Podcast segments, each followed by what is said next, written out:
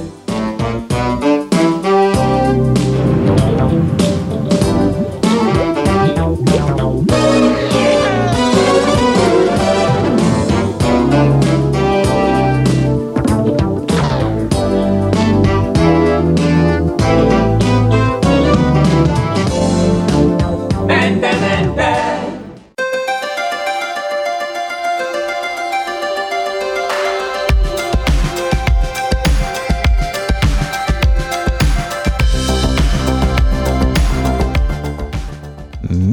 Mix, mix, mix, mix, mix, mix, mix. Ja, vi har lavet den her intro før, men øh, nu gør vi det igen egentlig. Det gør vi i hvert fald, min dejlige dreng. Fordi uh, solen skinner, og det er endnu en gang blevet tid til, at vi kaster os over det famøse musikmagasin, som var stort i især 90'erne, men også 80'erne, ja. nemlig Mixbladet egentlig. Yes. Og øh, det er vi jo altid glade for, når vi dykker ned i.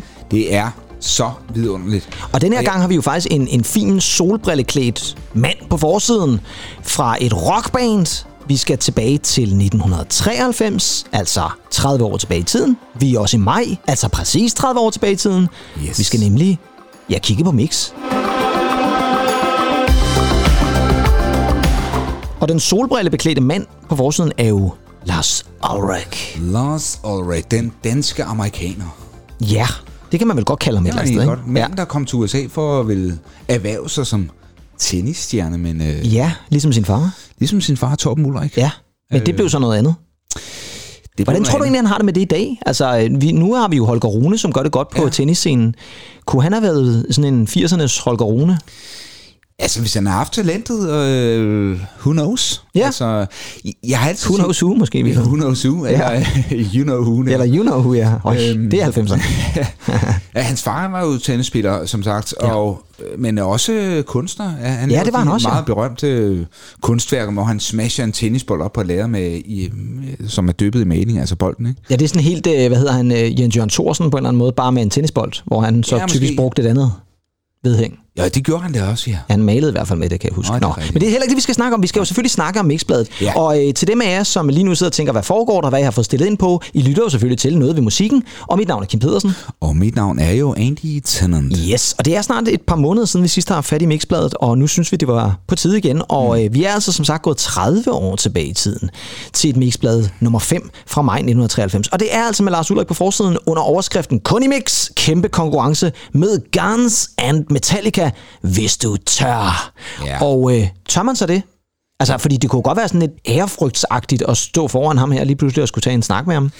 Ja, men ved du hvad, der har været lavet så mange interviews efterhånden med Lars Ulrik, og, Ja, det er og rigtigt. jeg ser dem i så mange sammenhæng med fans. Mm. Han er altså et, øh, et menneske, som er, øh, ja, for at bruge det engelske betegnelse, down to earth. Ja, det virker han i hvert fald som. Ja. ja. Jo, jo, han er sådan meget øh, everyman på en eller anden måde. Ja. Og øh, selvom han står her og ligner sådan en rigtig rockstjerne, så øh, er det jo også det billede, man typisk får af ham. Det er altså forsiden, og det handler altså om den her konkurrence, det skal vi nok lige vende tilbage til. Derudover, så er en anden ting, man øh, ligesom har af blikfang herude på forsiden, det er jo det, der står øverst. Det er sådan gult, det er sådan helt breaking news-agtigt. Så står der CD vedlagt, og det er jo Ja. selvfølgelig fordi, som vi også har nævnt før, at året før, i 1992, der begynder Mix altså at give gratis CD'er med. Og øh, så er vi jo tilbage til den her problemregningsregnestykke, der står hernede i bunden af egentlig, hvor man jo ligesom lægger rabatterne sammen og alt det der et eller andet sted, ikke? Ja, det, øh, ja, fordi der står jo værdi af CD, inklusive moms og afgifter. Ja, fordi det skal vi også have med jo. Ja, ja, 8,75. Ja, ja. ja, ja. Og så er bladet og alle de der ting, og så det vil sige, at samlet værdi er altså 35,5, men man sparer simpelthen 5,75, og det er jo et kub, der vil noget. Og så er vi altså nede på 29,75 Oh, øh, på for det. Men øh, VVC'en skal vi jo også vende tilbage til. Ja. Derudover så er der i studiet med Joachim Hediger, hvis man kan huske ham, 100 procent. ham vender vi også tilbage til. Så er der noget Alice in Chains, der er Cut Move, Take That, og så videre, så videre, så videre. Men lad os da bladre ind i det egentlig, fordi det er det, vi skal. Det er det, det handler om. Og så har vi nogle gode venner, som du lige grinede lidt af her til start med, fordi det er jo Charles and Eddie Ja, Unplugged. Er de kendt for andet end Would I Lie to You? Nu spørger jeg dig. Som jo var et glimrende nummer, men, men jeg kan simpelthen ikke nynne andre numre med Charles Nej, det, det kan jeg heller ikke. Og jeg, jeg, jeg ved ikke, hvorfor jeg altid kommer til at jeg kommer til at tænke på de der, der hang på Rådhusplads, men det var Søren og Eddie. Når de der, der var, styr, der var kidnappet pirater, eller hvad det er. Ja, ja. ja, det er rigtigt. Ja, ja som der altid og Ekstrabladet lavede en eller anden kampagne, hvor man kunne, man kunne redde Søren og Eddie. Eller, eller Ja, især måske. Eddie, de havde fokus på. Jeg ved ikke lige, hvorfor Eddie skulle have, Eddie skulle have så meget omtale. I forhold til Søren, han blev ligesom sådan lidt... Øh, Var det ikke noget med Eddie, der var mest øh, plaget? Af, ja, det kan godt være, det var ham. Af sygdom og noget andet. Ja. men- ja, frygteligt jo. Jo, jo, men og, og Charles og Eddie snakkede vi da om, måske om, øh, at de skulle komme ind og spille en støttekoncert. Ja, okay. Det er i hvert fald en tekst, der handler om, at de har spillet Unplugged i Danmark, og det er i øvrigt et nummer, man kan finde på den her måneds mix-CD. Så er der noget om 20 Unlimited, grænseløs teknopop, og de er altså også med på mix-CD'en. Og nu vi har fat i så har vi det altså over på den anden side, altså den her mix-CD, som altså indeholder nogle gode numre fra blandt andet East 17, 20 Unlimited, Ace of Base, et remix af Happy Nation, og så er der altså også det nye danske band Nice Device. ja, ja. Og det er selvfølgelig nummeret Cool Corona. Det kan du godt huske, ikke? Åh, er du tosset jo med Maja Albani? Ja, med Maja Albani lige præcis. Ikke? Ja. Og læg mærke til, at der står her altså albumtitel endnu ikke klar. Det er simpelthen en promo, det er, så, øh, så det er helt frisk for fadet. 100 procent. Hvordan har du det egentlig med det, at man sådan brugte mix til også sådan, ligesom promovere nye acts? Er det ikke en meget god måde ligesom Det at... synes, jeg, det synes jeg er en fin måde at gøre det på, fordi øh, der, der er jo ikke streaming tjenester på det her tidspunkt. Det Nej, er jo det er jo det. altså, altså, kommer du med på sådan en CD her, så er det jo som at, at, at kaste 100 bolde op i luften, og, og at de bliver deroppe simpelthen. Ja, ja, eller man griber i hvert fald nogle af dem, når de falder ja. ned igen. Og jeg vil altså også lige sige, det kan vi jo se herovre på modsatte side, den første side, at på det her tidspunkt, der har Mix altså et oplag på 120.000. Ja, ja. Det er altså en gylden alder for musikbladet. Ja, ja. Jeg kan også huske, at nogle år før Smash Hits i England, som Mix jo et eller andet sted også er meget inspireret af, mm. altså de solgte jo en million kopier om ugen. Det er for sindssygt. Det er jo altså vanvittigt. For sindssygt, altså. Det var nogle helt andre sider. Ja, I dag ja. der er man vist heldig, hvis man, hvis man sælger omkring 1000 eller sådan noget lignende, tror jeg. Det, det, er jo, det, er jo, det er jo også uhyggeligt. Jo, og så findes der jo nærmest ikke nogen musikblad længere heller. Altså Q og alt det der er jo hvis også du tager det W.H. Smith, eller Ja, ja, ja, i bladkiosken der. Ja, ja.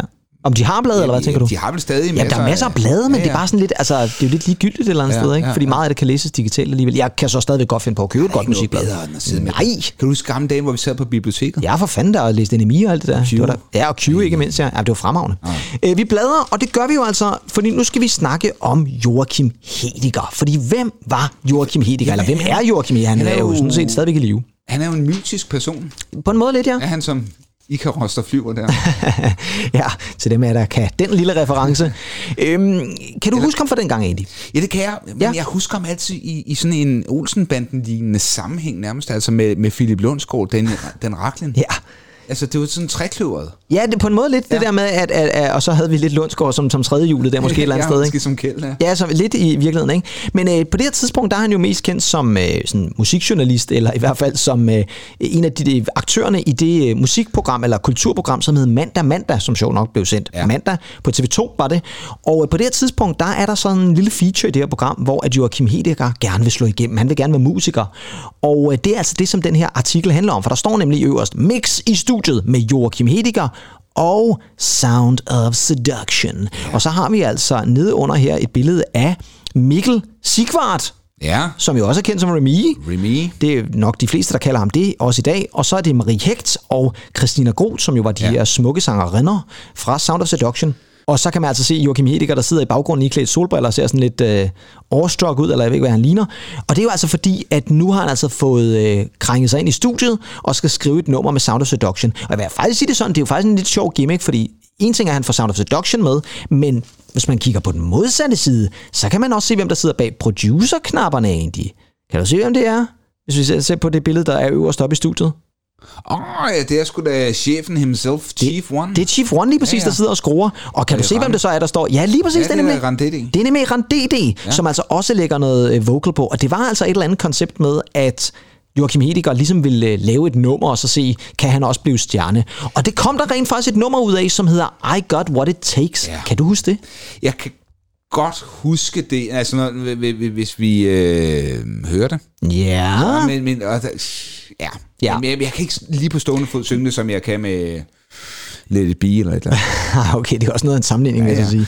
Men øh, det er rigtigt, og det er, vil jeg så også sige det sådan, fordi jeg har jo været på jagt, som så vanligt. Altid. Det er sindssygt svært at finde. Jeg kunne simpelthen ikke finde nummeret. Nej. Fordi det er ikke på streamingtjenester, og øh, Var det hjemme på Dusvej? er jeg lige efter det, eller hvad Loftet. tænker du? På loftet sidder næsten måske Ja, virkelig. nej, på, på loftet sidder, sidder Sound of the Seduction. Øh, Mikkel Sigvart måske. Ja, Michael Sigvart, ja. Nej, han sidder der ikke. Men øh, det, det lykkedes mig faktisk at finde det, og det var faktisk lidt nemmere, end jeg så troede, fordi hvis vi bladrer tilbage en side nu, er det meget bladren frem og tilbage, Ja. men på mix-CD'en, der er der et Sound of Seduction Megamix, som er en slags promo for deres album Time is Running Out. Og det Megamix, Andy, det Ja. starter faktisk med et lille sample fra det her nummer, I Got What It Takes. Og det har jeg selvfølgelig fundet, fordi jeg har jo selvfølgelig set en. Så nu, kære lyttere, får I lov til at lytte til Joachim Hedigers version af at skulle være kendt, sammen med Sound of Seduction, og I kan altså også godt spotte i Randedi. Her kommer der altså Joachim Hediger sammen med Sound of Seduction og I Got What It Takes.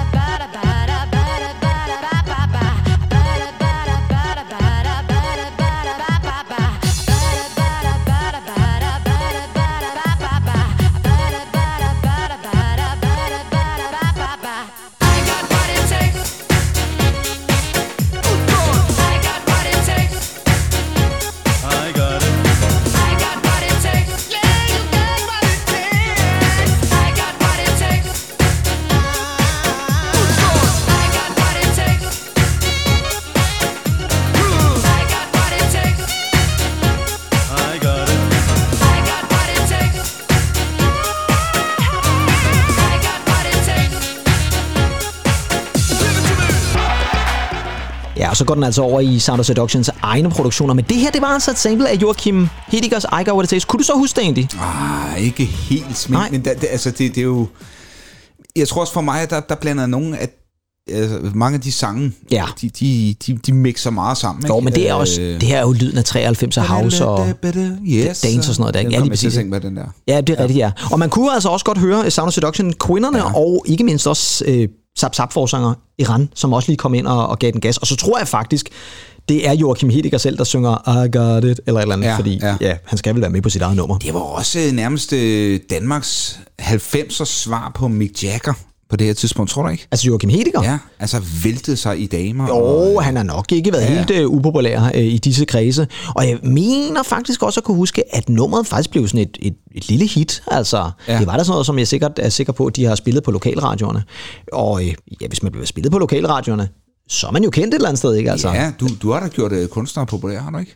jeg tænker du på Simon Storgård nede på Radio Næstved, eller hvad? Ja, okay, måske, ja, som ja. jo var det mest spillede om. Ikke måtte være det, der var radiochefen, der nedlagde han faktisk protest. Jeg kan ikke huske. Ja, det tror jeg faktisk. Ja, det- så er vi tilbage til det med radiocensuren et eller andet sted. Ja, ja. det er Det forfærdeligt. havde Busser aldrig gjort.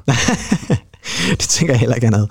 Øh, så bladrer vi lige et par gange her, i mit blad i hvert fald, fordi nu skal vi altså lige snakke lidt om den her konkurrence. Ja.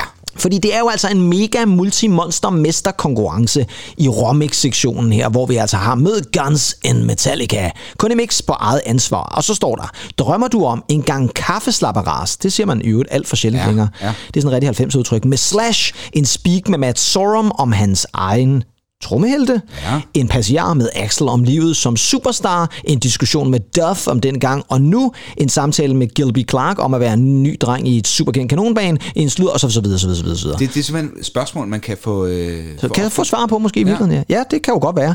Øh, faktumet er så i hvert fald, at så skal man deltage i den her konkurrence, og der er altså to kuponer, for det var dengang, man så skulle klippe en kupon ud, og altså i virkeligheden ødelægge mixbladet. Og øh, der skulle man altså klippe ud, og så sende ind, og så kunne man møde Guns N' Roses, og så kunne man øh, klippe ud og sende ind, og så kunne man altså møde Metallica.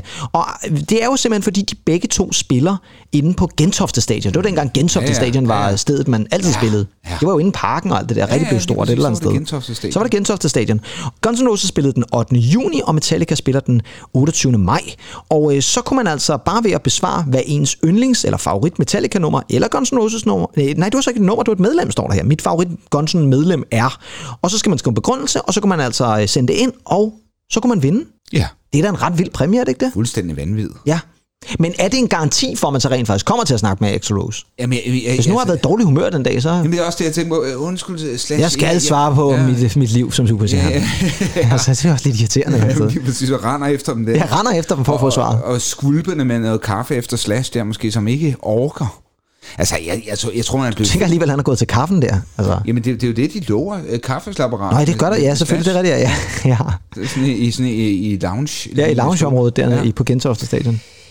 Jeg tror desværre, man bliver fælles skuffet. Man, man, man, man kommer nok til at snakke med en turmanager måske allerhøjst. Ja, det, det tror jeg faktisk godt, du kunne have ret i. Det er i hvert fald, jeg, jeg har svært ved at forestille mig i hvert fald, at det er en garanti. Og så kan det jo godt være sådan en, som Lars Ulrik måske kunne snakke. Ikke? Der står til sidst der en, eller en god dansk råsnakker med Lars Ulrik om alt muligt. Et eller andet sted. Men nu, altså Metallica ved jeg jo, de er rigtig gode til at lave de der meet and greet. Ja, det er de. Ja, det er rigtigt. Øhm. Ja, der tror jeg, jeg har bare svært ved at forestille mig, at Guns N' Roses gør det samme. Ja. Yeah. Fordi det er på det tidspunkt, at det jo også der, der er gået nærmest spaghetti incident i den jo. Nej, det er der jo. Ja, og det er jo, sådan, det er jo ikke lige så Nej. populært på en eller anden måde. Nej, det, det er det i hvert fald. Nej, det kan man ikke påstå. Om ikke andet i hvert fald, der er sikkert folk, der har deltaget, og, øh, og hvad de så får ud af det, det er, jo, øh, det er jo spændende. Og nu snakker du om turmanagers egentlig, fordi den næste artikel, vi skal have fat i, det er jo en af de store danske importvarer på det her tidspunkt. Det er jo nemlig Cut and Move, især Ej, Move.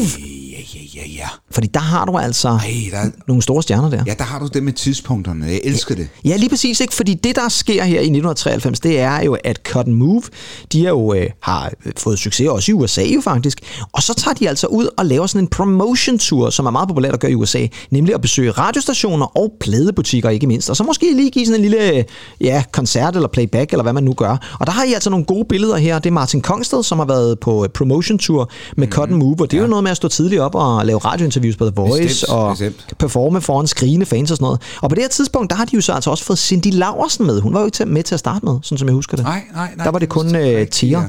Ja. Men øh, de har jo altså også vist Cut Move, fordi jeg tror, de fleste mennesker til at starte med havde lidt sådan, er det måske bare sådan lidt en one-hit wonder, ikke med Techno Crap, var ja, det, som det ikke ja. måtte hedde, og så kom det til Get Serious. Det var sådan, det var.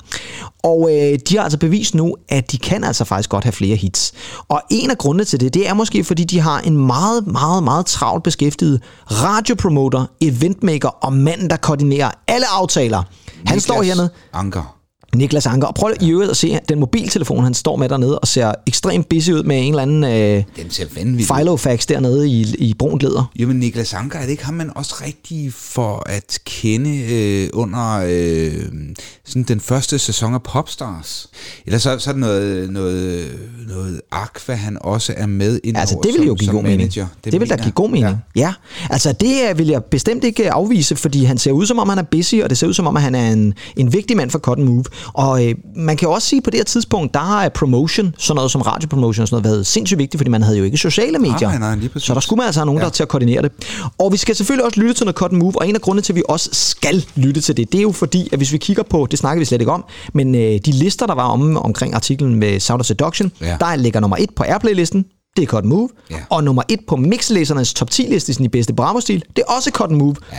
Og de er selvfølgelig nummer et med et nummer, som de jo i virkeligheden fik kæmpe succes med. Og ikke kun i Danmark, det kan vi lige snakke om bagefter. Det her, det er selvfølgelig Give It Up.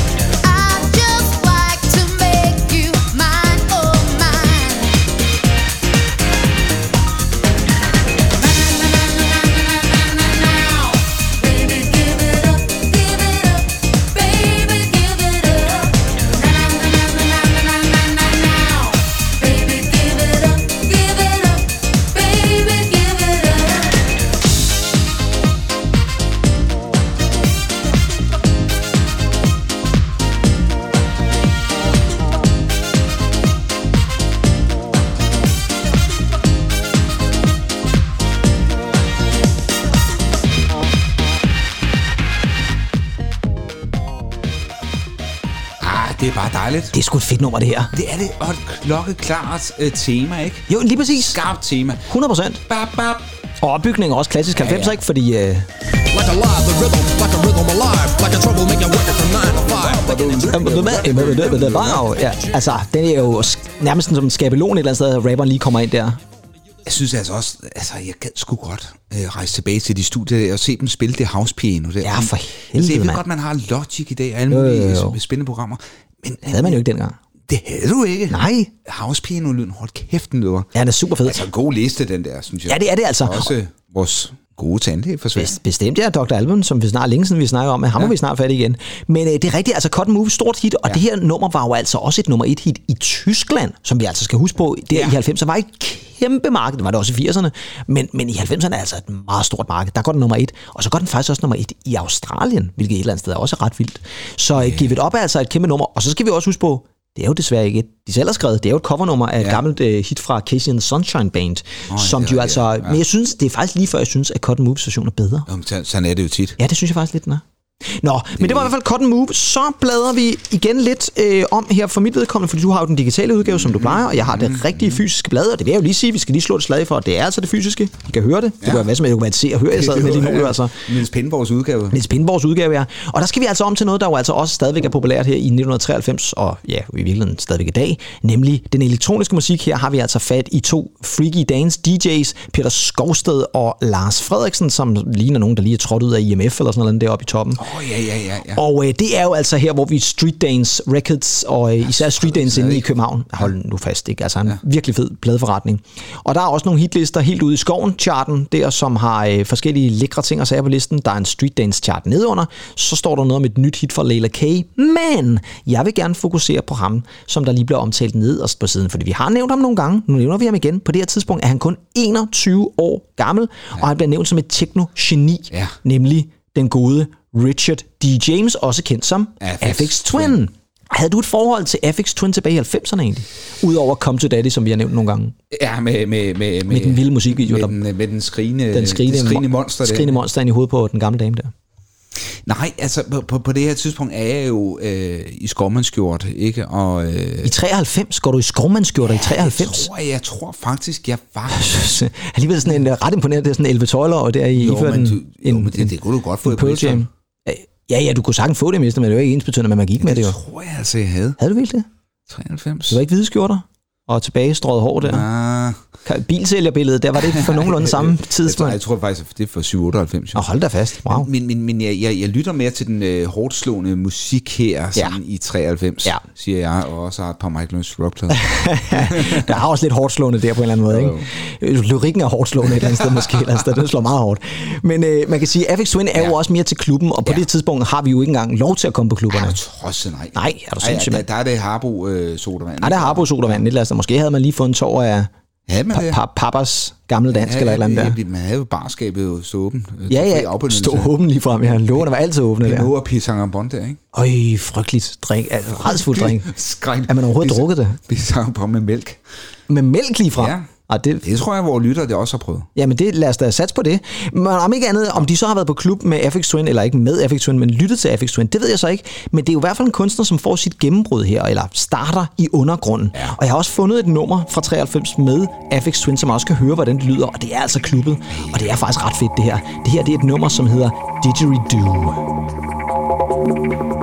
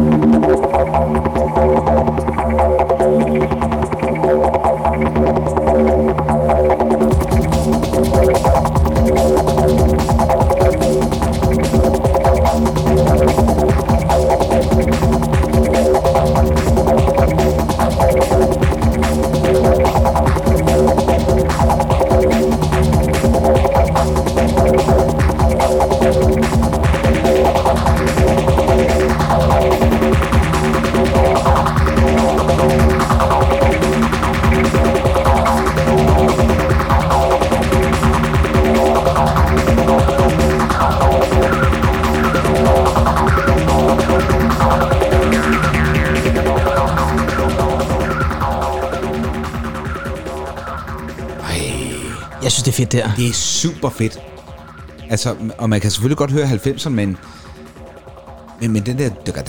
Ja, ja, ja, ja, ja. Det er sådan helt... øh, Det er meget hyggeligt, Ja, faktisk. det er det, men det har jo altid Ja, ja, været en, ja. ja. noget med uhygge og affektion Ja, ja. i hvert fald. ja. Men jeg synes også, det her det er også lyden af det, som er den her undergrundstekno på en eller anden Ja. ja. måde Afix Twin, Jam Spoon, som vi kender fra Tyskland, og i ja. virkeligheden også lidt Prodigy. Altså det er Ja, ja, lidt ja, den her præcis, lyden af det et eller andet præcis, sted, ikke? så præcis. det hænger jo godt sammen. Afix Twin er jo stadigvæk aktiv og laver stadigvæk musik, og så er han jo også bare generelt, altså nogle af de der pladecovers, han ser jo bare generelt uhyggelig ud med det der kæmpe smil, han Ja, har. ja. Altså han ligner jo sådan Jack Nicholson, hvis han havde fået et par ekstra skud Botox eller sådan noget tilbage i The Shining Day eller sådan noget. Han, ja, ja, er du? Ja, ja, så Han ser virkelig... Ja, det vil jeg nok også sige, ja. Og fra øh, noget elektronisk musik til noget lidt andet. For nu skal vi nemlig et smut til USA, og nogle af vores rigtig, rigtig, rigtig gode Mm, venner egentlig, som sidder og soler sig her på verandaen. Og det er jo øh, automatisk folkelige R.E.M. R.E.M., ja. Yes. Og der Michael sidder de så, ja, der sidder de alle fire der et eller andet sted. Og det er jo selvfølgelig i forbindelse med, at de i 1992 udgiver det, som jeg jo stadigvæk vil sige, er deres absolute mesterværk, nemlig Automatic for the People. Ja, det er godt. Og vi har jo lavet faktisk på et tidspunkt et lille indslag i en af vores normale programmer om øh, Out of Time-albummet, som øh, jo kommer Ja. ja. i øh, 1991, mm. og i 92 er de altså allerede klar med Ja, det er fortsættelsen. fantastisk. Og øh, her er det altså den fantastiske Svend Rasmussen, som jo også stadigvæk er aktiv. Jeg tror, han laver mere øh, sådan nogle kokkeprogrammer eller madprogrammer. Svend. Rasmussen, er det Ja, sådan noget lidt Hollywood? rødhåret. Han er også, øh, nej, nej, det er, hvad hedder han så, Svend Ry, øh, Svend Ja, Svend, som, som stadig lever. som stadigvæk lever. Han er i dag 175. Ret vildt et eller andet sted, ja. Ja. Det er Svend Ryge, ja. Ja, ja. Nej, Svend Nej, Rasmussen. Ja, sådan en lille rødhåret gut, som også lavede musikprogrammer og så videre. Ikke? Og han, ja. ja. han var super fin. Og øh, han er altså taget over til det fantastiske Georgia, og så har han øh, snakket med Michael Stipe og company. Og øh, altså Andy, Mills, For helvede, mand. Jeg elsker den mand. ja, jamen han er fantastisk, jeg elsker Mike Mills. Hold kæft, han er god. Jamen, jamen, øh, dem alle sammen. Jamen, de er jo gode alle Det er lige meget, hvordan den mand, han poserer. Altså, nu snakker jeg om Mike Mills, ikke? Ja, ja. Og hans flotte briller der. Ja, jamen, han ser bare godt ud. Han ser sgu godt ud. hvide kondisko, men det, altså, Ja, han det holder bare. det hele. Det kan han. Og, og det sjove er jo, at R.E.M. på det her tidspunkt har jo også udviklet sig til de her virkeligheden superstjerner, og, og egentlig virker de som om, de sådan stadigvæk er lidt afslappet. Man kan i hvert fald også sige, at på det her tidspunkt har Michael Stipe jo udviklet sig til sådan et sexikon. Ja. Ja. Jeg tror på et tidspunkt, vi også har snakket om det der med, at han jo til at starte med var enormt generet, og man kunne nærmest ikke høre, hvad han sang på pladerne. Og nu har han jo virkelig brust frem som øh, frontmand. Ja, altså, jeg tænker på sådan et, nummer som uh, The Sidewinder Sleeps Tonight. Ja. Hvorfor tænker du på det? Fordi jeg tænker på det der med, jeg kunne aldrig høre, hvad han sang. Jeg tror, han synger Come We Need to Wake Her Up, fordi oprindeligt hed nummer, hvis du Wake Her Up. Alright. Det er i hvert fald øh, på en af de der nye øh, versioner, de har lavet i. Men ved du hvad, jeg er meget glad for, at du tager fat i det lige præcis. Det nummer ja, i det. Ja. Fordi på Automatic for the People, der er det jo også, det er måske lidt, lidt mørkere sange, mm. lidt mere stille sange. Vi har også øh, spillet Everybody Hurts for nylig. Ja, ja, jo. Men så kommer der lige det her afbræk med ja. The Sidewinder Sleeps Tonight, ja. som jo er baseret på det her gamle The Lion Sleeps Tonight. Det kan Ja. man også høre i starten, Ja, hvor han ja. synger det der. Ja, lige præcis. Som er super fedt. Ja, ja. Og øh, det er taget med på albumet, fordi det ligesom giver det der afbræk. Og jeg har altid synes det er, har lidt den samme funktion, som Shiny Happy People har på Out of Time, selvom det er lidt mere optempo. Og en anden ting, som faktisk gør, at vi lige skal snakke om The Sidewinder Sleeps Tonight, det er fordi, har du nogensinde lagt mærke til det nummer, at der er et tidspunkt, hvor Michael Stipe lyder, som om han er ved at grine? Ja, det er rigtigt, der. Ja, har du nogensinde tænkt over, hvorfor han gør det? Lige Lige præcis. Ja. Lige præcis. Det er simpelthen noget at gøre med, at på det her tidspunkt, der er i verset lige før, at han kommer til omkvædet, ja. der har han sunget noget om Dr. Seuss. Og Mike Mills, vores kære intellektuelle ven med brillerne Ja, her, ja. han har blevet ved med at sige til ham, Mike, det hedder han ikke. Han hedder Dr. Seuss. Altså, det er sådan, du udtaler det. Ah. Og hver gang han siger til nej, syng Dr. Seuss, for det er sådan, du udtaler det, så kan Michael Stipe ikke finde ud af det, og han bliver ved med at synge Dr. Seuss. Ja. Og til sidst giver Mike Mills op, og så ender de med at tage det take, hvor han, man faktisk kan høre, han griner. Og det synes ja, jeg bare det, det, er ret det er, fedt. Jamen, jeg elsker det, fordi det, det, det, det giver også noget karakter. Ja, det gør det øh, virkelig. til nummeret, ikke? Yes. Og det, er jo- det er jo sådan noget, man husker. Ja, Ja, det gør husker. det. Og hvis I ikke kan huske det, Ja. så kommer det selvfølgelig her. Godt. For jeg har selvfølgelig taget et sample med As the Sidewinder Sleeps Tonight. Baby,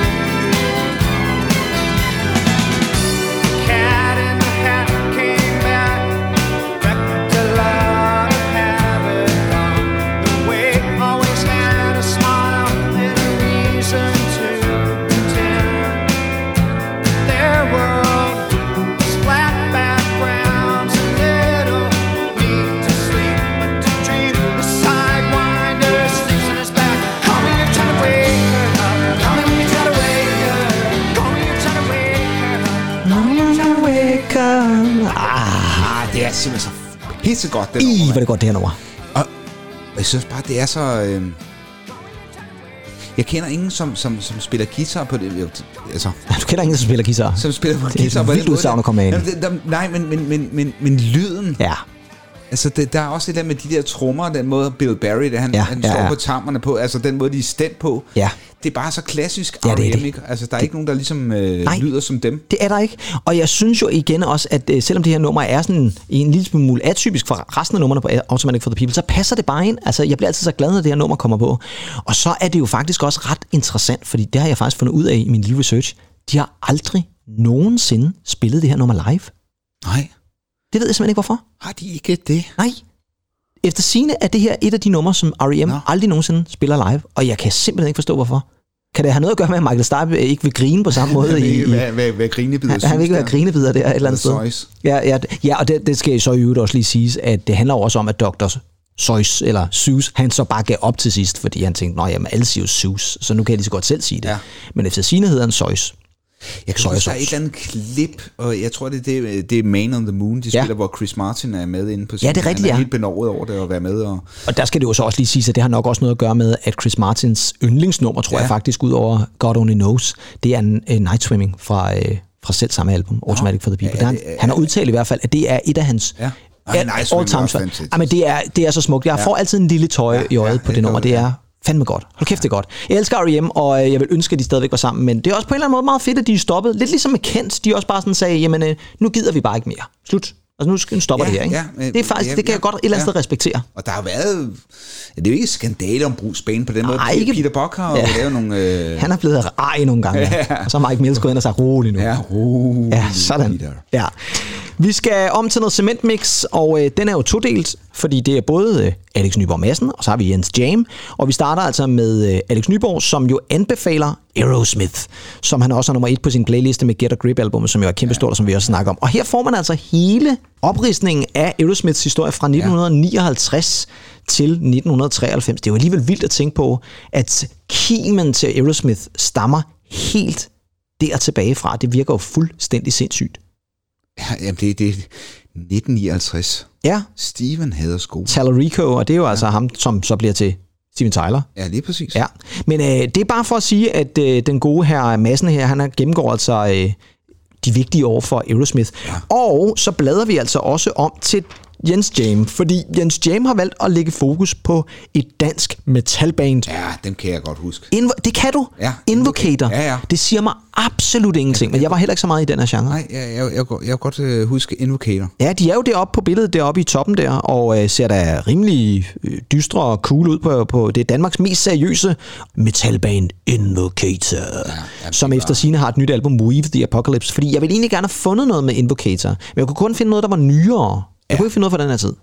Jamen, det, det, det er jo tit svært at finde, øh, finde noget af, af det her. Jeg kan også huske øh, Michael Poulsen fra Volbeat. Altså Ja, som jeg jo så i Bilka forleden. Nå, okay. Ja, ja, han bor jo nede ved Var han ude at købe Invocator-plader der? nede i uh, pladeafdelingen, den store pladeafdeling, der er ved Øh. Bilka. Nej, han stod nede ved, det var nede ved dåsemaden, tror jeg nok, så han Nå, skulle ja. måske bruge nogle majs eller et eller andet. det er muligt. Ja. Men hans gamle band, Dominus, Ja. som er jo...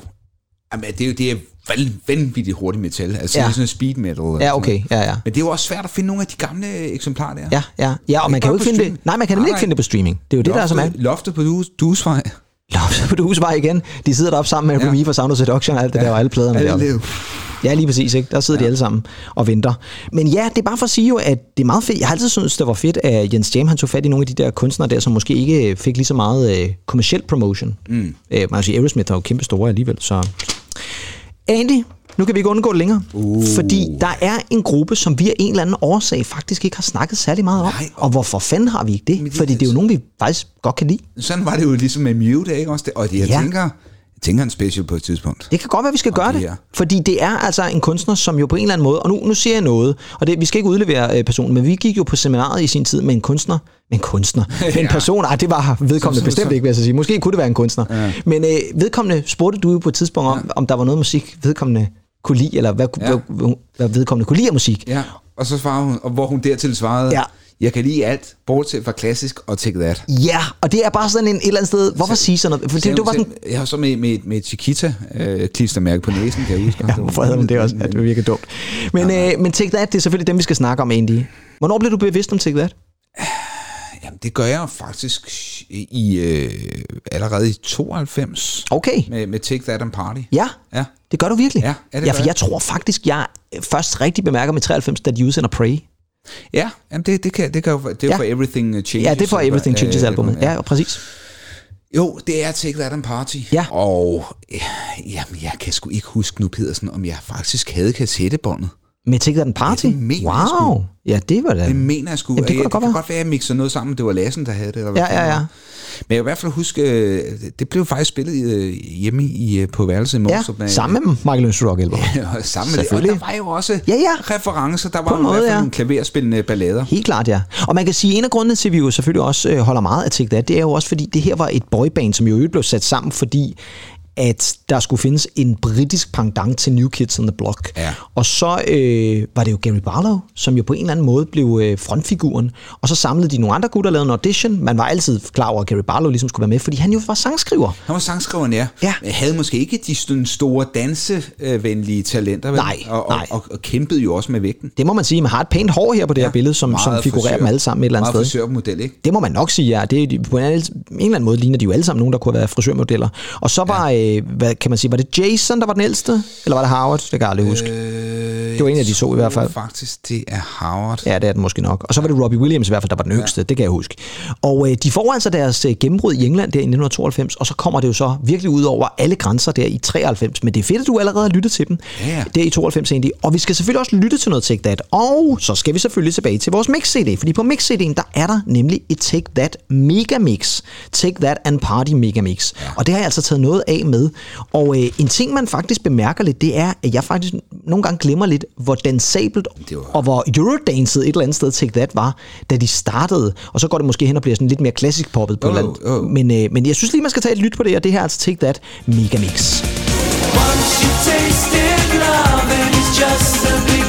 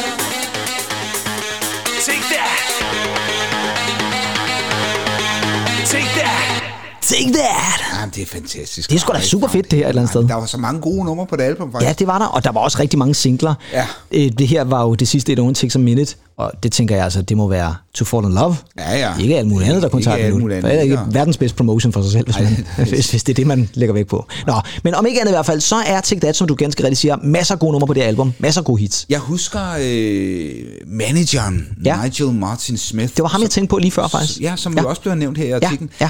Meget kontroversiel skikkelse, ikke? Jo, lidt faktisk, fordi at, at han er sådan en uh, lidt suspekt karakter i, ja. I musikindustrien. Og han er vel egentlig også mest kendt for at have samlet sig et eller andet sted. Ja. Det er vist ham, der jo så møder Gary Barlow på et tidspunkt, da han kun er 15, tror jeg nok, og bliver sådan lidt, åh, oh, han er sangskriver, han kan noget, og han skal være frontmand i det her nye New Kids ja. on the Block-projekt, ikke? Og det kan man jo godt forstå, fordi han, Gary Barlow skriver nogle fantastiske sange. Det gør han. Men jeg tror også, han, han clasher i hvert fald meget som øh, Robbie, Robin Williams. Robbie Williams. Ja, skal vi ikke lige sige det i hvert fald, for ellers så går der jeg let ind i den. Ja. Og, og man kan sige, det er, jo, det er jo rigtigt, at det er måske også en af årsagerne til, at Robbie jo så forlader bandet et ja. eller andet sted. Ikke? Og det er jo ellers på trods af, at jeg vil sige, med årene, så er der jo flere og flere af dem, der får lov til at synge flere sange. Fordi til, på det første album er det meget Gary Barlow, der ja. Ja, synger. ja. Og så de andre laver kor eller sådan et eller andet. Ikke? Øhm, Så får han jo lov til at... Forever ja, ja nærmest i, i, i bedste øh, nærmest Rick Astley-stil. Der, andet sted, Ja, lige præcis. Ja, ja, ja. Det er rigtigt. Det var, øh, det var sgu fedt. Men øh, Take That, det kan være, vi skal vende tilbage til på et eller andet Ja, tidspunkt. skønt, skønt. De er fremragende. Det er Altså, jeg vil sige, at min søster var jo kæmpe fan. Altså, Ja, men det var der jo mange Ja. ja. teenage-piger, der var Ja, jo. det er- Sikkert også teenage drenge. hvad med din søster? Ja, hun kunne godt lide Take That. Ja. Helt klart, ja. Øh, især, øh, jeg tror ikke Take That en party, var Det hun var på. Mark Owen og sådan noget, ikke? Jo, det, det var klart, det var ham, der Ja, ja, ja. Selvfølgelig da, 100 procent, ja. Og så jeg tror jeg, hendes veninde var Robbie-fan, sådan Ja. så det var. Men de har, jeg tror hun har været til koncert med dem. Det er næsten overvist om i hvert fald. Men, men jeg kunne huske, altså hun jo, nu hedder det jo håndværker det samme, men hvad hed det dengang? Hå- hånd- Øh, syn- form- syn- formning måske? Forsyning eller formning? Forsyning, eller sted. Forsyningstropperne der, eller sted. her. Så, Ej, militærfaget der, ja. hun, lavede en, hun lavede en pude, Ja. altså med korssten, Ja. hvor, hvor der simpelthen øh, blev skrevet øh, Mark Owen. Ja. Ja, altså de færreste har garanteret skrevet Jason Orange, ikke? ja, desværre. Den lidt oversete Ja. øh, mand der er, ja, men øh, jeg kan sgu også meget godt lide Jason. Han, han, altså, jeg, Det kan være, vi skal lave det om, så lave en Jason Orange special i stedet for. Det kunne faktisk godt Ja, det kunne godt være, vi skulle ja. hylde den mand i stedet for. Ja.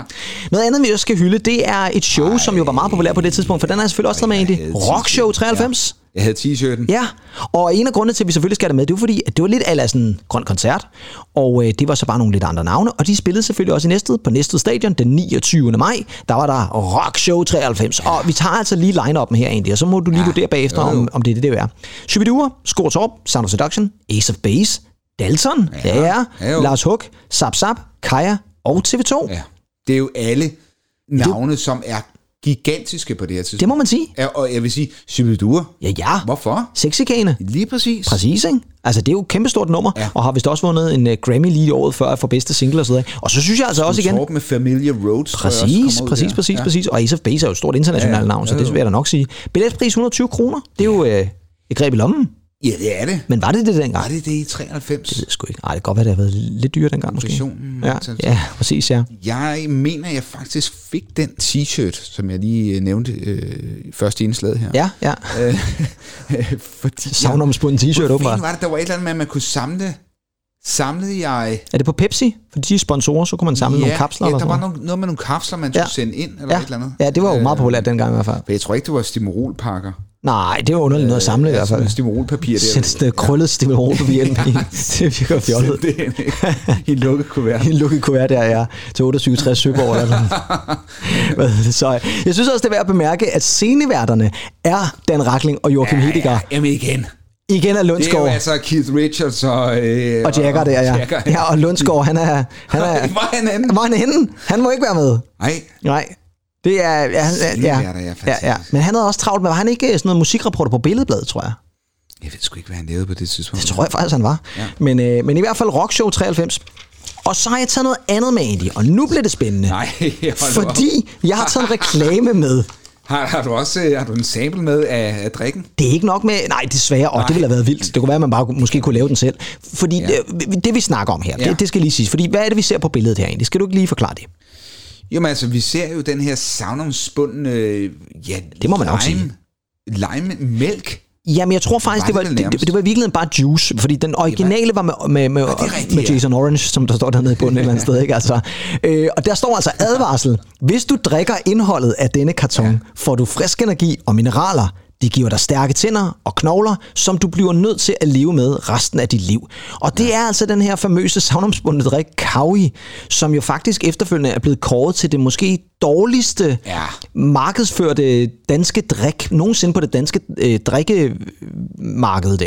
Jeg tænker også, hvad, hvad, hvad, hvad, hvad, skal det forestille derop? Øh, Jamen, det er jo, altså, det er jo lidt sådan en bonbonko, vi er ude i der, Ja. ja. med store bryster ja, og rødt hår. Ja, det hedder store babser, tror jeg. Det er store babser dengang, ja. Og det er lidt sjovt, fordi det minder lidt om sådan en ko-udgave af hende der, øh, Jessica Rabbit fra øh, Roger Rabbit-filmen. Ja, det er vist rigtigt, ja. Men det var i hvert fald, det- hun var meget populær i hvert fald, Jessica Rabbit. Men det er jo sådan lidt en ko-udgave af Jessica Rabbit. Og Andy, vi skal... Mælkedrik. Ja, mælkedrik. Men Andy, Ja.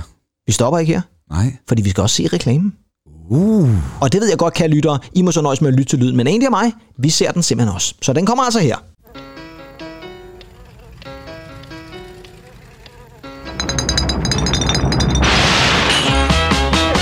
If you're looking for trouble, you came to the right place. If you're looking for trouble, just look right in my face. I was born standing up and talking back.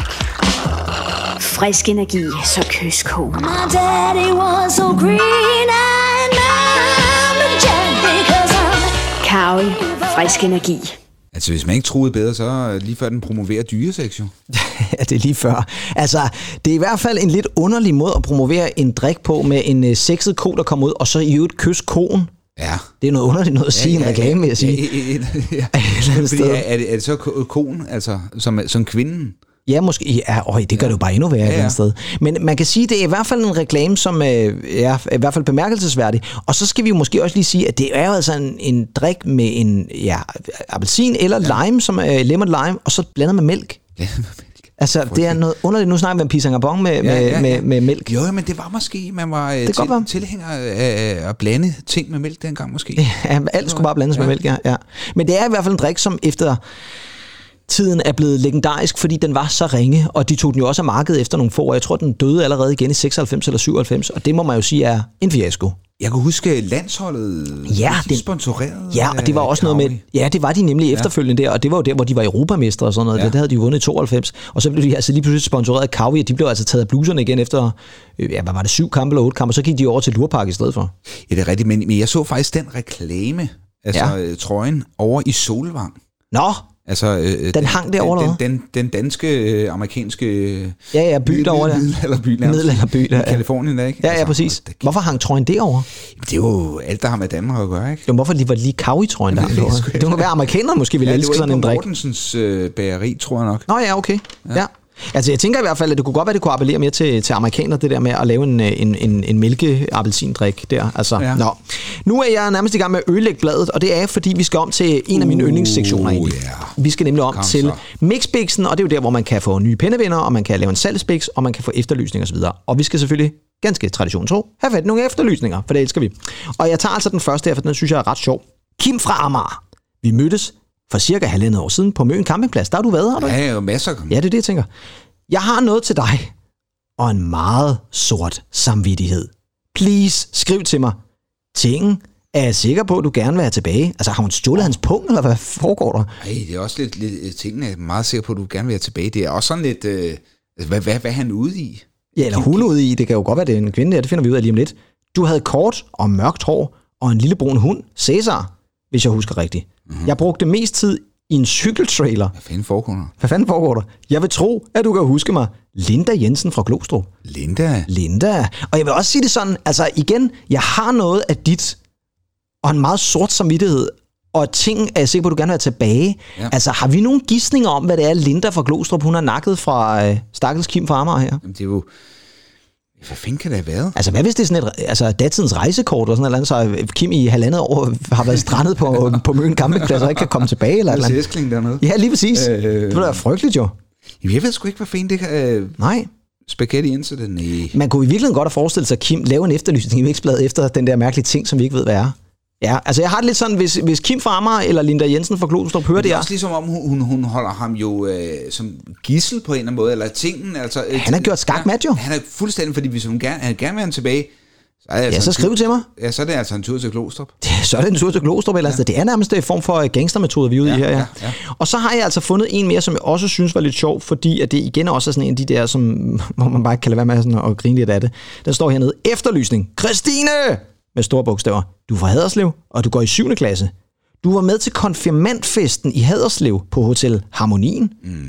Harmonien egentlig? Det minder mig om det Nå, der ja, over det, i... Øh, jamen, er det ikke... Øh, det var over i øh, Middelfart jo. Ja. Var det ikke harmonien og freden og... Nej, øh, balancen. Balancen og harmonien og... Ja. Jeg kan ikke huske, Ja, den sidste ja, var. ja. Nej, det var også lige meget. Øhm, hvor du vandt en førsteplads i luftgitar, og jeg vandt en anden plads. Ja. ja. Vi stod og snakkede ude i opvarmningslokalet, hvor jeg var sammen med Martin. Du er ikke ret stor, og du har vist blå øjne. Jeg vil meget gerne høre fra dig.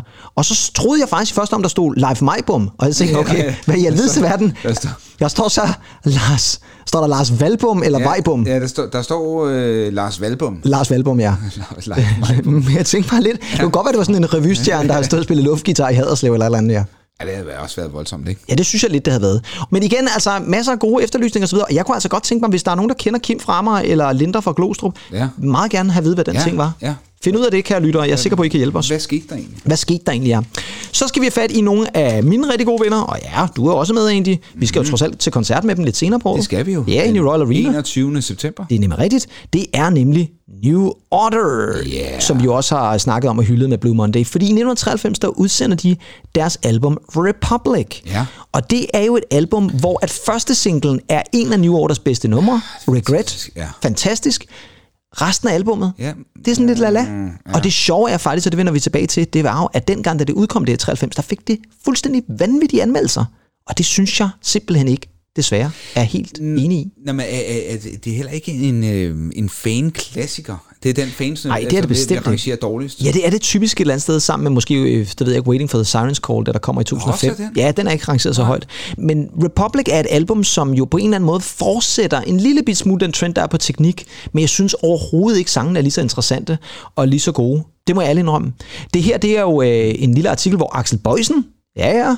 Med, med Axel Bøjsen, kvartetten der, som er taget til Rom i Colosseum, ja. ja, hvor New Order spiller turné. Og det skal jo altså også siges på det her tidspunkt, der er New Order meget, meget tæt på at bryde op.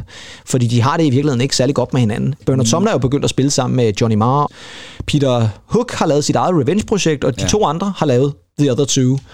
Men, men, men vi kan også bare se, øh, altså de, de, de, de navne på deres bands der, Revenge og mm. The Other Two, og de to der, altså øh. Ja. Morris og, og Gilbert, de blev vel også betragtet som De var The Other Two. de to andre der, Ja, ikke? det var dem, der var i Føtex et eller andet sted, ikke? Ja, ja lige præcis. Ja, og det, og, det, og det er bare et eller andet sted lidt ærgerligt, fordi de var jo skide dygtige, og var jo også øh, bidragende til rigtig meget New Orders musik. Men på det her album er det altså også tydeligt at høre, at det her det er ikke et band, der har indspillet det her sammen, Nej. som man for eksempel kan på teknikalbummet. Mm.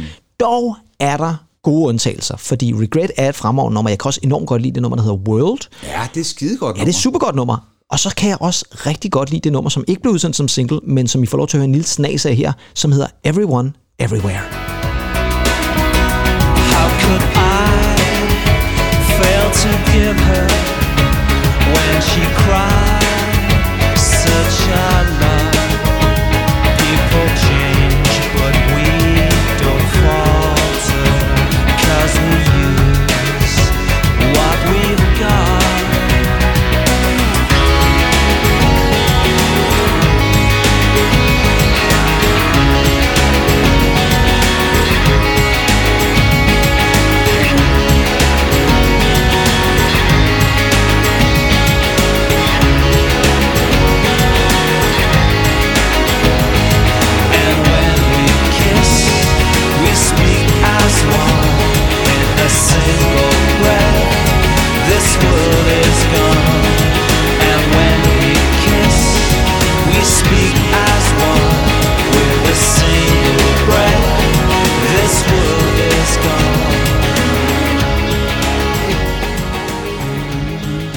Det her nummer er jo øh, mere over i sådan i regret-territoriet. Ja, Mere guitar Ja. på rocket på en eller anden Ja. måde. Jeg kan virkelig godt lide det her nummer. jeg synes faktisk, det er skide godt. Ja, sindssygt godt nummer. Øh, og ja, Hvor der, dårligt er det album så egentlig? jamen, det album er jo ikke dårligt i den forstand. Det er bare dårligt i New Order forstand, synes jeg. Ja. Altså, der Ja. holder det altså ikke Nej. rigtig øh, niveauet fra teknik. Det gør det altså ikke.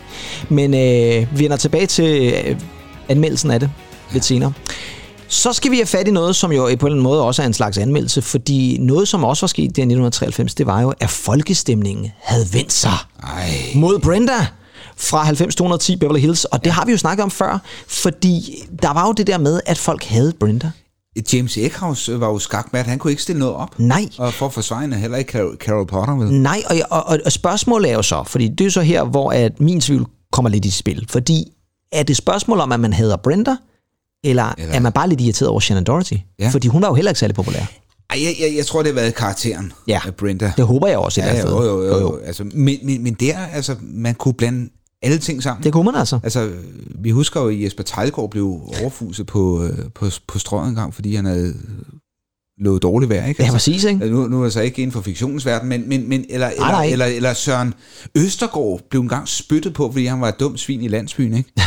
Ja, det var ikke nede i næste storcenter, han- han blev spyttet på der. Ej, det var en sådan fremragende scene. Ja, en frygtelig scene. Nej, fremragende. Og det er også trist scene et eller andet Ja, sted. meget trist. Han Han sidder, der, han sidder fuldstændig sådan slukket og mutter sig alene derinde i et ja, ja, på, en, på en bænk eller eller andet. Ja, det er rigtigt, Ja, ja. ja, sådan noget lignende. Den gang, der var springvand. Ja, ja, ja den gang var der springvand, ja. Og øh, det man altså kan i mix, det er altså, man skriver dum svin, og så spørgsmålstegn, fordi ja. så har de simpelthen lavet en slags Brenda coupon, hvor man altså kan klippe ud og sende ind, og så kan man sætte kryds ved enten et øv, hvor jeg dog hader Brenda, Shannon, ja ja, begge to, Jo, jo. eller i nej, selvfølgelig havde jeg da ikke Brenda, Shannon. Og øh, PS i øvrigt synes jeg bedst om, og så er der lige en, øh, en lille sammenligning af, kan man så bedst lide Beverly Hills eller Melrose Place. Melrose Place var jo også på det her tidspunkt Ja, ja. populær, men altså, det kan jo ikke sammenlignes med. Nej, det, det, var- den var meget mere barsk, var den ikke? Jo, vidt jeg og husker. lidt mere voksen måske ja, også. Måske voksen. Ja. Ja. Der kan jeg huske et rigtig dumt svin i Melrose Place, nemlig hende, der hedder Kimberly. Ja, for Som også pokker, er det er hende den rødhårede der. Ja, som også er med i uh, Desperate Housewives. Ja, det er rigtigt, ja. ja. Det er Ja. rigtigt. Det kan jeg godt huske, nu du siger det. Men jeg så ikke særlig meget Melrose Place, må jeg indrømme. Jeg var mest til Beverly, hvis det endelig var. Og øh, hvad resultatet så Ja, har det var- vist, det ved jeg faktisk ikke. Jeg kan ikke huske, om det så bliver revealet i et øh, senere mixblad, om, om der er en, øh, en vinder af den konkurrence. Men, men, men sådan nogle ting har du egentlig stadig på internet, tabloidaviserne. Ja, der, der er jo tit de der afstemninger ja, der. det er rigtigt. Det er jo nærmest før, for sin tid, det her et eller andet ja, sted, ja. hvor de bare laver det i mixblad. Ja. Så skal vi have fat i ja, to ting i virkeligheden. Vi skal måske lige starte med dit yndlingsblad herovre i Åh, siden, ja, En skør, skør verden, jeg hvor jeg i øvrigt synes, at artiklen, der er ikke noget at grine af. Pige født med klovnenæse. Altså, det er jo, hvad man fanden er det for noget? være med at grine, jo. Nej, det kan man i virkeligheden ikke, altså. Delfinen har arme og taler tegnsprog. Yes. Og så er der den der mærkelige billede, den er manden i dødenskab, løveofferet fra London svæver mellem liv og død. Og det er et brutalt billede med en mand, der ligger med hovedet helt inde i en løvemund der. Altså, det er et mærkeligt blad, vil jeg sige, men jeg kan godt forstå fascinationen af det. Og så skal vi altså også kigge på de andre over på den anden side egentlig, fordi der har vi altså Jens Jam, der står der i midten og ser rigtig cool ud, mm. og det gør han sammen med medlemmer fra Ugly Kid Joe, Ja. eller som der står, Ugly Kid Cruise, fordi de er på cruise-tur til København, ind i det indre København, og der har Jens Jam altså sat dem i stævne, og snakker med dem om øh, ja, deres store hit fra 1992, det var der, hvor de får deres gennembrud blandt andet med Cats in the Cradle. Ja. Havde du et forhold til... Kæmpe, kæmpe stort. Ja. Øh, jeg, jeg spillede faktisk trommer på det her tidspunkt. Jo. Ja. Og vi spillede også Cats in the Cradle. Det gjorde I? Øh, ja, og der var, der var Lassen med. Ja, selvfølgelig var han det. Ja, ja. Det er ikke overraskende. Forsanger og det hele, du. Ja, Han tog øh, alt, øh, Ja, men han skulle al attention der. ham og kvinder dengang. Ja, ja, det ved jeg godt. Det er jo, Det er jo vildt, ja. Det var, det var Mogenstrups svar på Joachim Hedig. ja, det er, det er ikke engang løgn, ja. Men, øh, de, men, men hvordan spiller man? Fordi det, Cats in the Cradle er jo sådan, i versene sådan en ret rolig nummer. Det er så omkvædet, kan man sige. Ja. I versene sker der jo bare ikke så meget. Gør der det? Nej, men- Hvad sidder man så som trommeslager og laver der? Ja. Sidder og kigger Men- benovet men- på Lassen, eller hvad? Ja, det gør man nok. Ja. Beundrer hans nyfundede hår og midterskillingen. Ja. Knivskarpe midterskilling. Knivskarpe, ja, ja. Der kan Gary Barlow og resten af Take That altså godt gå hjem og lægge Ja. sig der. Og jeg synes et eller andet sted, at vi skal prøve at forestille os billedet, fordi nu spiller jeg faktisk noget af lige præcis nummeret Cats in the Cradle. Well, it came from just the other day. So much like a man, I just had to say, I'm proud of you. Could you What I'm feeling like, Dad, is to car keys. See you later, can I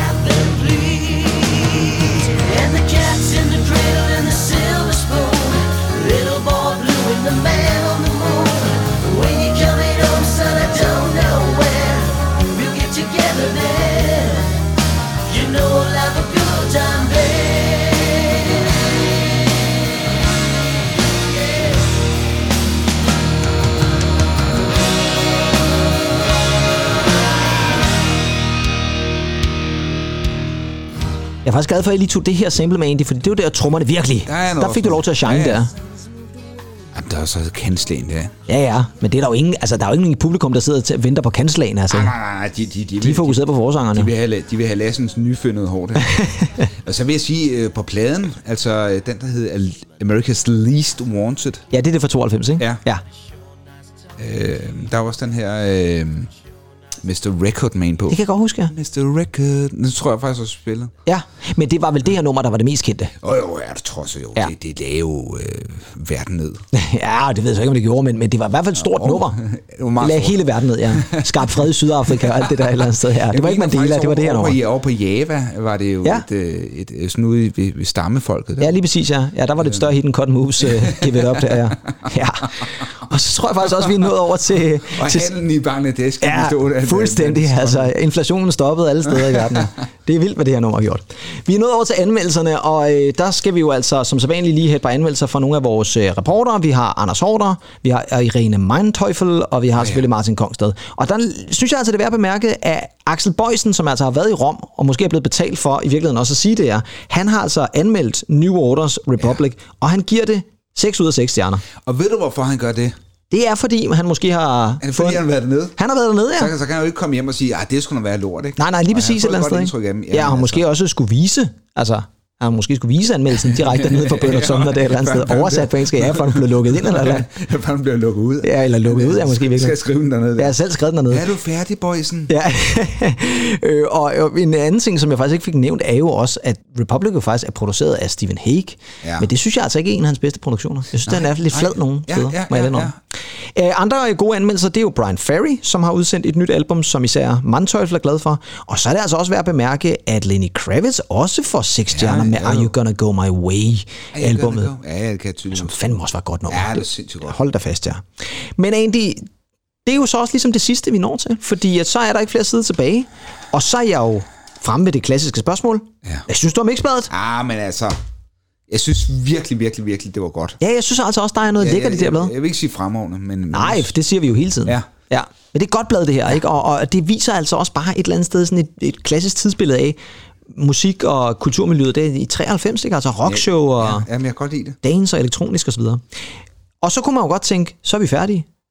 Men vi mangler faktisk det allervigtigste. Ja. Fordi der er noget, vi har udsat de sidste par programmer, og nu Ja. skal vi gøre det, fordi Gud, vi ja. lancerede jo en konkurrence for Yes. noget tid siden, hvor man kunne vinde Now Dance, den her triple rød vinyl udgivelse med fed remix fra øh, nogle fede compilations fra 80'erne. Ja. Og øh, vi har jo fået mange gode svar. Det man sådan set bare skulle gøre, var, at man skulle gå ind på vores sociale profiler, Facebook, Instagram eller på vores mail.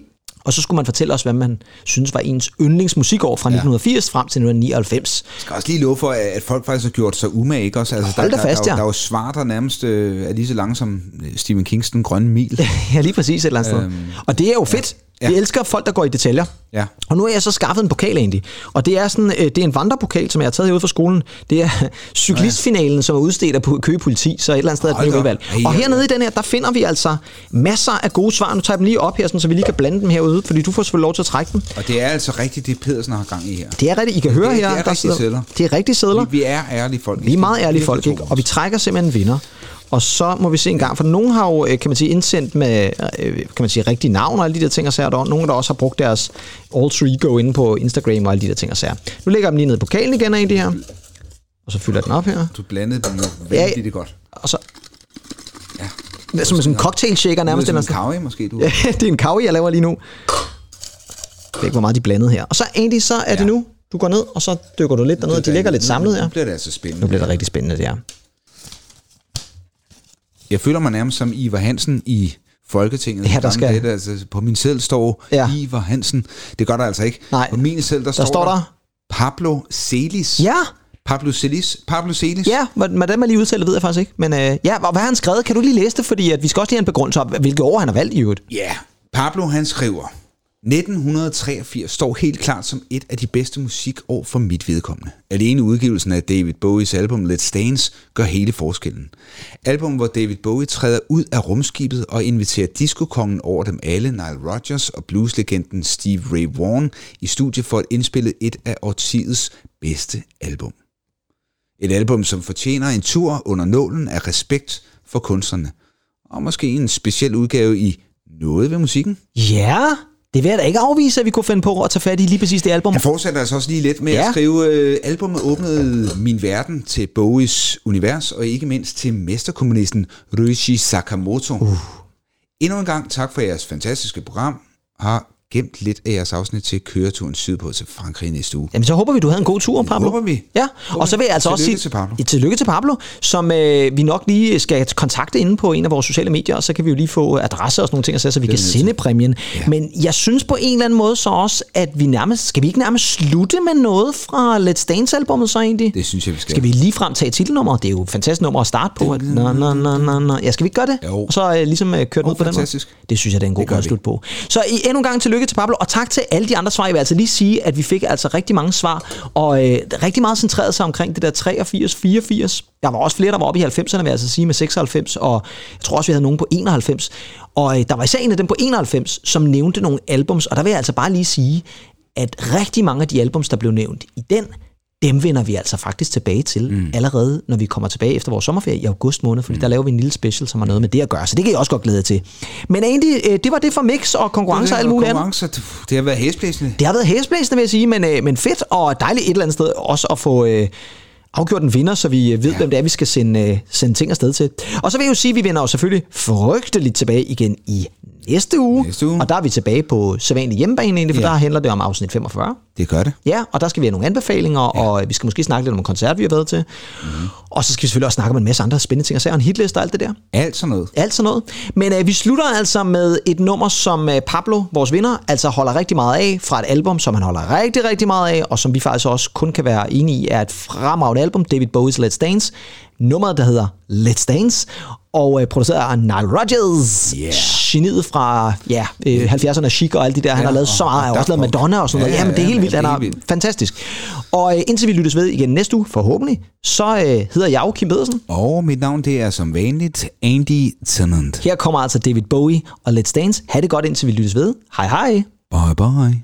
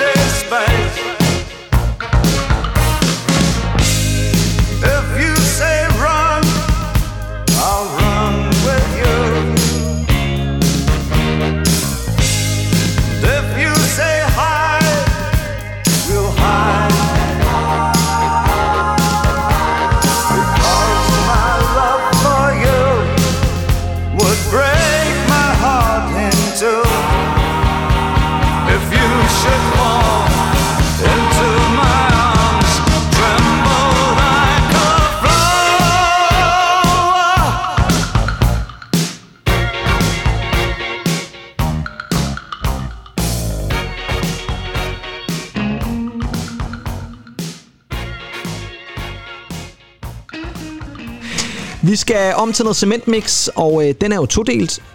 The code. What is the code? Vi skal måske lige sige, hvis det her det er en outtake af grunden til, at øh, Andy lige siger det her, det er jo fordi, han sidder med den digitale ja, udgave, ja. og han kan ikke komme ind, hver gang den går i kode. Og nu? Og nu går det helt galt.